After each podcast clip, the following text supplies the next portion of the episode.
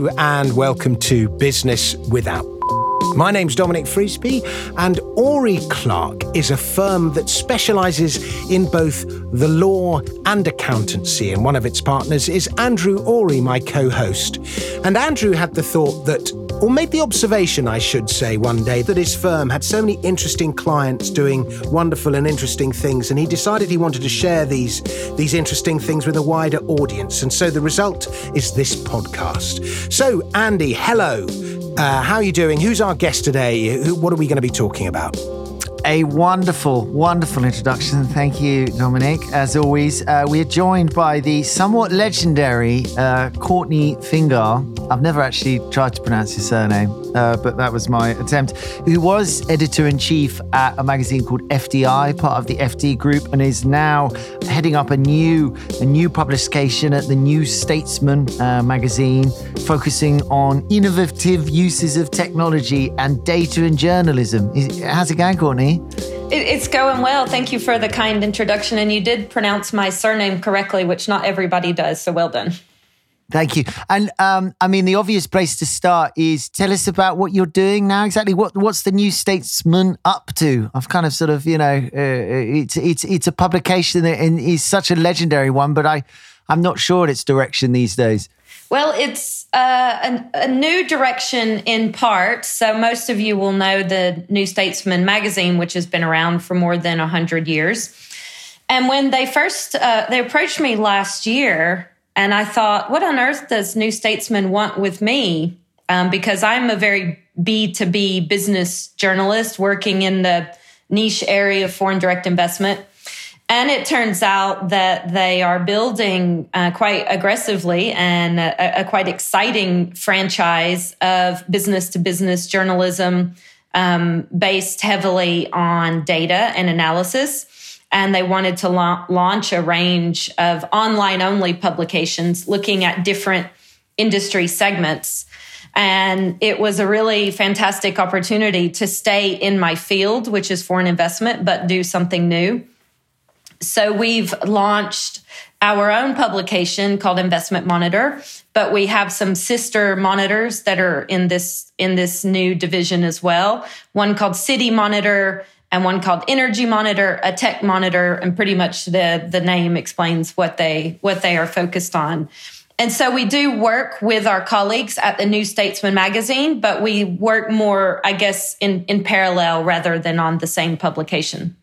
And when you say foreign investment, is that foreign to where? Well, I guess foreign is in the eye of the beholder. So we're looking at F D I a- across the board. So for the U K, foreign would be, you know, any a company from any other country investing in. But for the U S, that means any non-American company. So it's just whichever direction. I mean, we look a lot at the U K because we're based in the U K, but our focus is global, and we look at all sectors because every sector has its aspects of, of foreign investment flows. And if you were, what, what should I be putting money into at the moment? What's the go-to sector? Well, I should make a caveat that I'm not so strong on investing as in stocks. We're more looking at investing, you know, where a company will put its factory, where it puts its call center, where it sets up its corporate headquarters to get whatever advantages it gets. So there are certain Um, but there are sectors within that, that space that are doing better from COVID than others. Obviously, you know, healthcare, uh, pharmaceuticals, life sciences um, is is a big sector at the moment that clearly is is of heightened importance. E-commerce, logistics to support e-commerce because we're all sitting around ordering from Amazon um, all day. Um, renewable energy is actually doing well, despite the pandemic, um, at the expense of traditional energy. So those are some sectors that I'd call out as bright spots. I tend to, we tend to look at sectors. So what, how sectors are performing, um, which companies are active, but also we care a lot about which countries are attracting investment. And we're studying and comparing the competitiveness of different countries in terms of how they look, um, as destinations for investment. Well, that's great, because that was going to be my next question. So what are the, we got the hot sectors, what are the hot countries? Well, interestingly, um, I, I did for a change put my money uh, or my husband's money where my mouth is. Um, I've been bullish um, on Eastern Europe for a while, and in particular Poland, which is, you know, has been doing really well for um, essentially the last two decades, and um, is still a really good investment destination because it still has cost advantages, but the quality is going up and up and up. So it's in that kind of sweet spot where it's still cheaper than operating in the U K or somewhere like, or Germany, um, but you still getting a lot of the perks that you would get in a developed market. And my husband um, has two startup companies, and one of them was reaching the phase of industrialization, and he needed to put the first factory somewhere. And he wanted to put it in Florida. Um, but unfortunately for him, you know, I, I had my views, and, and, you know, he, when you're married to an expert on where a company should locate, you do have to take some of my advice on board. And I even had some spreadsheets. Um, and he is now currently um, hating me because he is spending November in Poland instead of in Florida. Um, and his factory is weeks from launching. That said, it it has proven to be the right location, the logistics, because you, you need a mix of things. Um, you want good infrastructure, a good transport logistics setup. Again, you want high quality and, and highly skilled, good workers at a low cost. You want a, you want a good business environment, a whole like cocktail of things. And not every... Tax e- is a big factor as well. Is it as well, tax and regulation? A- absolutely. And the tax matters especially a lot depending on the type of operations, clearly, if you're putting a headquarter or something like that. And no, no market is perfect, so they all have their downsides and their flaws, and it depends a lot on what type of, of facility you want to put. But that's a long way to say that I'm quite bullish on the markets of Eastern Europe, in particular Poland, which I have been for a while, for things like technology. Uh, I like small, what I would class as small savvy countries like Estonia. Lithuania is really hot for technology right now, and is also in that sweet spot of uh, strong skills, low cost. Uh, we do a lot with Costa Rica. Costa Rica is is small but savvy, and they're really smart about everything they do, and they have a really sound business environment um, with a good location to do some nearshoring, for example, to serve yeah. the U S market. These are these are among the places that I like. Then you have like big, sexy, complicated markets. I like my stands, quite bullish on. on Kazakhstan and Uzbekistan, which is a little further behind, but but coming up. Yeah. My next question I want to ask you is, which of the countries are you phobic about? But I won't put, I won't, I won't ask you to me. say that. I, I do have my secret list, but don't put me on the spot that way.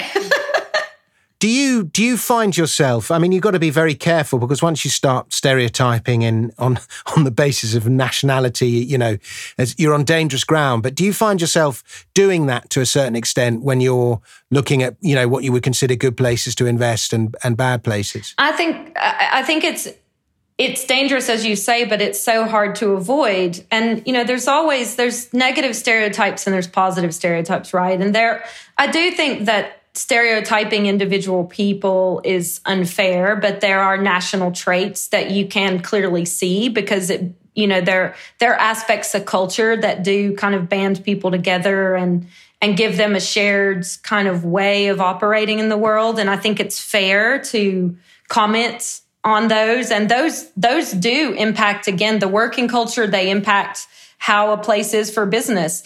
Now, what we can't take away is that as people, we have our biases, right? So, um, and Andy will know, anybody who's ever been out for drinks with me knows that I am a raging Slavophile, you know, I, and I have my business reasons and my economic and my, I guess, my F D I reasons that I'm quite keen on um, Eastern Europe and C I S countries. But then I'm probably also biased because these are places where I enjoy the culture. I click with the people, so I kind of understand them.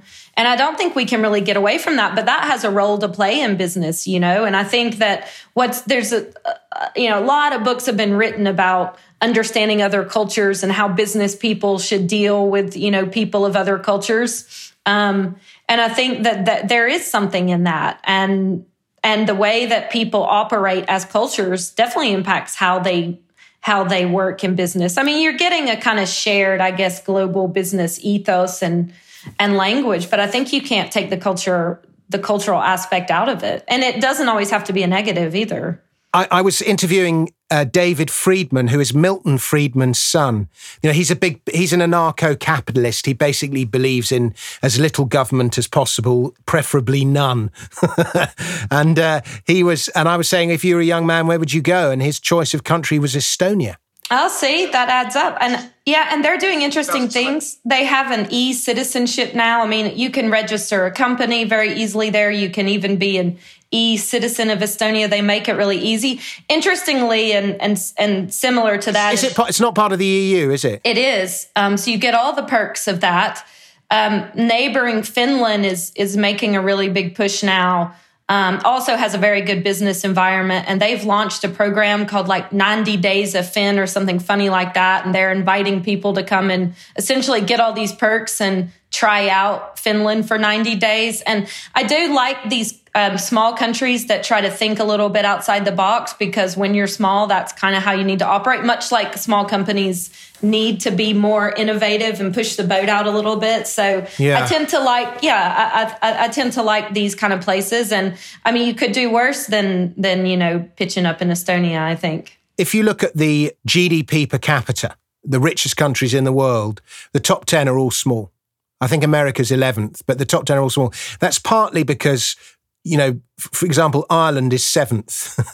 And if you ask the typical Irish national if they felt they were the seventh richest citizen in the world, they'd probably say no, but it's probably part, that's partly because big companies like Apple and Google and so on base themselves in Ireland, and so that distorts the averages. But even so, you know, a lot of the economic success stories, if you like, of the second half of the twentieth century, you know, Hong Kong and Singapore and all those kind of places, they were all small. Yeah, well, it's just easier to manage, easier to get it right in a way, um, rather than a big rambunctious. I, and if you look at India, for example, India is a really exciting destination for business, but it's big, rambunctious, a messy democracy. You know, it's just not as easy to Uh, affect change and and tidy up the business environment as it is in a small country. And that's just the reality. What the big countries offer is that they're more complex, but they have the big opportunity to sort of match the big hassle. And I always say, when you when you think of the competitiveness, if you're going to have a messy business environment and, and be complex, and therefore kind of higher risk, higher hassle, you better have the big opportunity to compensate. Because if you offer a lot of hassle without the opportunity, you've got nothing. Where yeah. the small, smart countries are good if they realize they've not got the scale of opportunity. So the only thing they can do is make it as easy as possible. I'm interested if we're going in with these small countries, not just competing for, for workforce, but are we going to see sort of competition between countries to to make themselves more friendly in this new sort of globalized post-COVID remote working world? Are we going to see competition, you know, lowering regulation, lowering taxes in order to attract investment?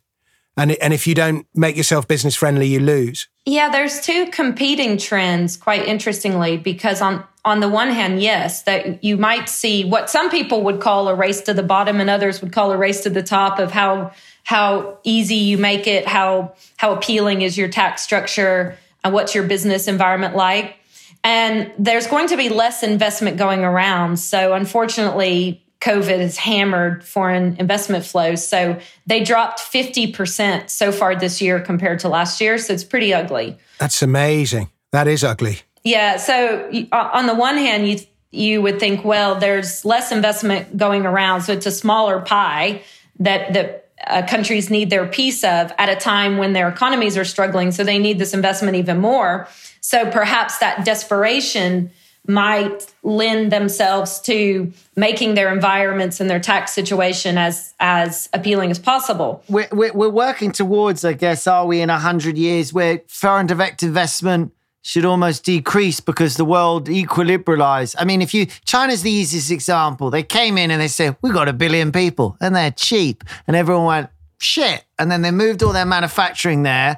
And then we got all these cheap goods, which we were like, yeah, yeah, cheap stuff, you know, and now they say it's ended. And it's like, there will never be another China is what I was reading in, you know, the Economist, sorry, your your uh, competitor. But, you know, there won't be another China to come in and drop things like that and bring that much global workforce to the world.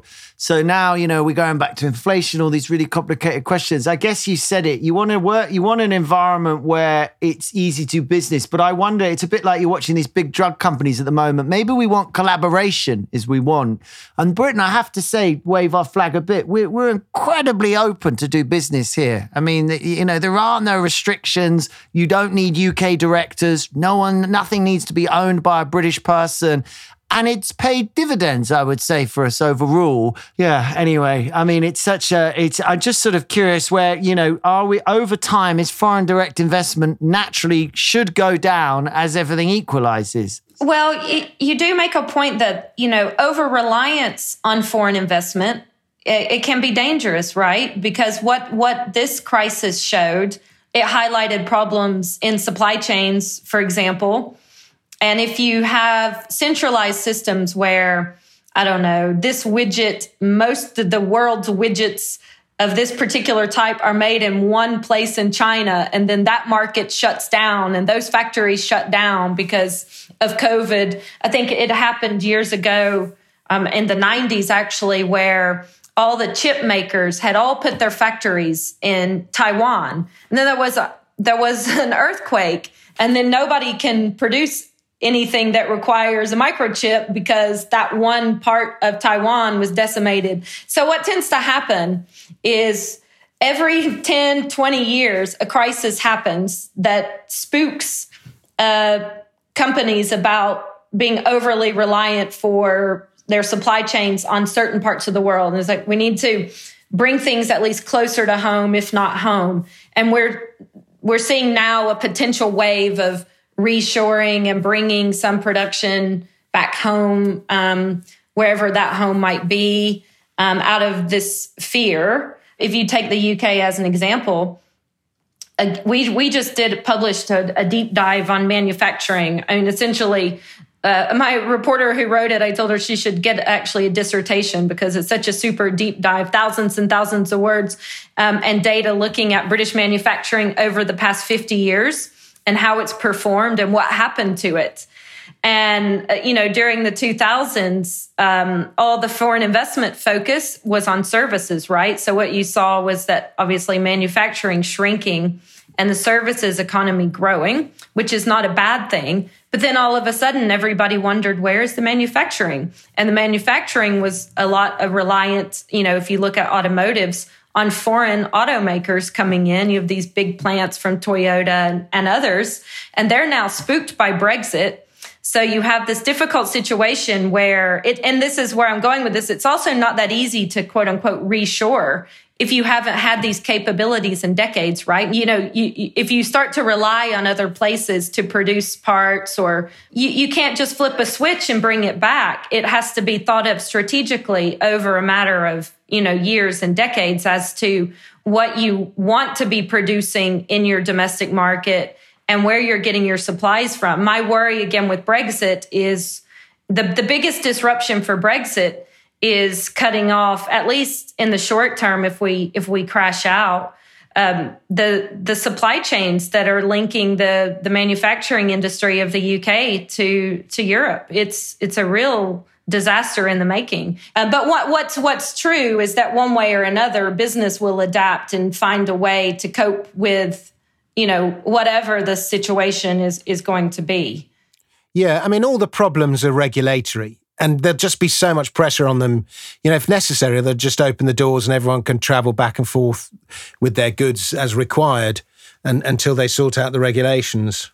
I'm, I'm interested to learn, Courtney, a, a little bit about your backstory. You, I think you're fifteen years at the F T? Yeah, that was a, a not to sound too um, cheesy, but that was a quite a life-changing job because, you know, I'd, I'd grown up in... in Alabama and not really traveled or went anywhere. There wasn't really the opportunity. And then um, I came to the U K and I ended up getting this job at what was a small, obscure magazine at the time, which is why they hired, at the time I was twenty-eight, I think, But it opened up this world of foreign direct investment, which was just amazing because I realized that it's actually quite high profile, right? Because F D I is kind of top of the agenda of every government. So I suddenly found myself on a plane every week traveling all around the world, and you end up interacting with presidents, prime ministers, oligarchs, you know, C E Os, and it opened up a kind of crazy world that I didn't really ever think I would find myself in um, because of the nature of the topic. And I, you know, it was extremely interesting. It was a new magazine, so I kind of made it my own, which was really rewarding. We built it into something very successful. But the experiences, you know, I went on assignment to more than eighty countries when I was there. And again, you deal with people across the board of every, every all the kind of corridors of power, really. It was completely fascinating. I um, sort of cut my teeth as a stand-up comedian early in my, early in my career. And I found comedy on the sort of grassroots level when you're just sort of talking to other comics. It's pretty open. But on the whole, it's such a saturated business, and there's so many comedians competing for so few spaces, whether it's the top gigs on the circuit or the gigs on the telly or whatever, that it's actually a really closed world, and it's a really hard world to break into. And, you know, whenever you go to parties, nobody wants to talk to you, and everyone's looking over your shoulder to see who they can talk to somebody better. And then, bizarre chain of um, circumstances, I ended up getting this job writing for Money Week, and I was sort of investing a lot in mining stocks, and this was a big mining boom in the noughties, and I was going to all these mining conferences, and I just couldn't believe how open and friendly everyone was, and everyone treat, you know, it literally didn't matter what age, race, class, education, nothing mattered except the quality of your rock. um, but it was it, it, literally the only thing that mattered. But, but that sort of attitude that you find in mining, although it's very gung-ho, you just find it across the business world. Whenever you go to a conference, it's so open. Everyone wants to know who you are, how they can help you, how you can help them, all this. There's none of that in the entertainment industry, which you would think would be the most open of all, but in fact, it's the least open. It's kind of nice to see now. I mean, you know, the famous Elon Musk or the rich, it's kind of nice to see that there are, whether you like them or not, celebrity businessmen, because in a weird way, the businessmen run the world probably more than politicians, you know, and a good businessman changes the world. You know, there's some beautiful examples in history. Yeah. And you must say, you you look at, you know, Amazon, or Google or Apple, the C E O, I mean, Jeff Bezos is probably more powerful than most prime ministers and most presidents around the world, isn't he? If you think how powerful Amazon is. I agree with you. And I mean, I think it's, I, I think there's always these, I guess, dilemmas um, that we talk a lot about, because I, I agree that it's good if you have, I guess, to have business people who are famous, because at least they've built something. You know, they have to have some brains. They had to have a vision. Um, and and the the companies themselves have had to, you know, they, they've created jobs, they've done a lot of good. But we are seeing like this kind of, I guess, backlash against these all-powerful companies. And as you said, like some of the companies are worth more than, you know, the G D P of half the countries in the world. Um, and we do a lot of um, kind of writing lately on analyzing the, not just the morality of business, but for example, the morality of F D I. Um, and I think we're entering a new area, not to sound too hippy-dippy, but I think that the companies are, um, and these, you know, kind of rock star business people um, need to find that balance of, of not believing their own hype and, you know, trying to, I guess, affect good things in the world. And there's nothing wrong with, I, I object to a kind of knee-jerk feeling that big business is always bad and business people are bad and banking is bad, for example. It's just not true, because they deliver a lot of things that the world needs in terms of jobs, products.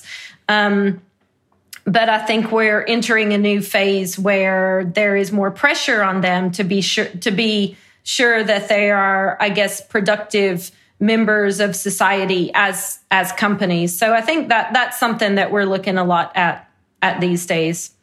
Investment Monitor, that's what you're doing now. I mean, you're what you're focused on sort of C F Os, trying to give them balanced, credible research data. Is that fair? Exactly. We're just trying to purely through the prism of, is there, for example, there are a lot of things that a C-level executive would need to be concerned about and, and need to know. But we are trying to help them in that area of their business where it comes to how they structure their company globally, where they put their facilities, where their um, where where the workforce is coming from. So in that aspect of their job, we are trying to do our best to give them the tools that they need, the information that they need based on, on data, not just, you know, assumptions. So we're trying to make sense of this kind of F D I landscape for them, which is not the same, not, not telling them what they should do, but telling them what they should know and perhaps want to think about as they make these decisions. I have one other thing to say, which is that it really strikes me there's a problem with this content, like, because good content from good journalists that are well-researched costs money, and therefore you have to pay for it. So there's a barrier to get it, and the shit is for free, and it's getting worse. So now if I want to look up the good stuff on you or Economist or the F T, I now subscribe to loads of F T, Economist and everything because I'm forty-two and I actually really want this information. Well, you will be pleased to know that Investment Monitor is free to read, so... There we go. Problem there we solved. Go, ladies and gentlemen. I walked into that beautifully. You yeah. did. What are you most excited about for the future of your business? We've sort of been teetering on the edge of that just now already. Well, I think the media is changing a lot. And one of the reasons that I joined this new um, company is they're very forward-looking at looking at the future of how content will be consumed and delivered. And there's a lot of exciting things happening in in terms of A I. And, you know, I, there's a kind of scary idea of robots writing news, which sounds really awful, but it's not. There's a lot of interesting stuff going on about how we can use A I in clever ways to collate masses of information that is then interpreted by data scientists and experts and then communicated by journalists. And I, I'm really optimistic that these models that are being kind of trialed and now might solve Andy's problem of, you know, how do we get the really in, incisive, useful information that cuts through all the all the crap that he's seeing out there on the internet. I think so. It's an exciting time in in media. So that means like, that's clever. So you, not the A I is going to take your job and you can go for lunch. You mean, you know, uh, that it can go and read the five thousand posts on this subject that I might read over a five-week period if I'm really interested in the subject, and I'll scan through and sift and get a picture and present you a sort of consolidated view. Is that the sort of thing you mean? In in really simplistic terms, yes. But the the key to using the A I is then things are vetted and almost goes through a funnel of of clever brainiacs to interpret it. And, and that allows us to have access to vast pools of, of data and information that then we can properly um, interpret and communicate to our readers, which then right. saves them masses of time of trying to collate hordes of information and data. And this is where things are going, and there's a lot happening in that space. And I think five years from now, these things will be in place and will hopefully improve access to good quality information. So I think that's exciting, an exciting thing that's happening in our industry. A necessary thing too. Good stuff. And now for our final question. If there was one thing in the world that you could change over the next five years, what would it be? And don't say Brexit. Well, no, I won't say that. But I guess I would say that I, um, I, I would hope to prevent this sequence of events from happening again related to the pandemic. So my biggest wish was that we don't end up here again, you know, that we have, that there would be the means to, I guess, stop such a pandemic um, in its tracks in the early stages so we don't go through this again and all the suffering that it's caused. That's a good answer. Yeah. Much better than mine. And well, tell me yours. We need to we need to qualify the question with what could you actually change yeah. over the next five years. Yeah, yeah, that that's probably not so realistic, but that's my wish anyway. Good stuff. Well, as we close, Courtney, why don't you give yourself and your publication a good solid plug? Well, thanks for that. As you just heard, Investment Monitor is free to read, so you get good quality content on important topics that impact business, finance, politics, trade, economics, everything that matters, essentially. Um, it is found at investment monitor dot a i, and the A I stands for artificial intelligence, which is why oh, I'm wow. so big on that. Um, that's because we are moving into this future of using A I. We have a free weekly newsletter that's very engaging, entertaining, and very concise that'll tell you the top things that we think are important that week. And you can sign up for that on, on, the, on the top of our homepage. And so I hope you do. Good stuff. Dear listener, thank you very much for listening. Courtney Fingar, thank you very much for joining us. Thank you for having me. Our pleasure. Andrew Oury, thank you very much for co-hosting the show for me. We will be back with another programme very soon. And make sure you subscribe to the show so you catch the next episode of Business Without. Until then, from Andy Oury and me, Dominic Frisby, it's cheerio.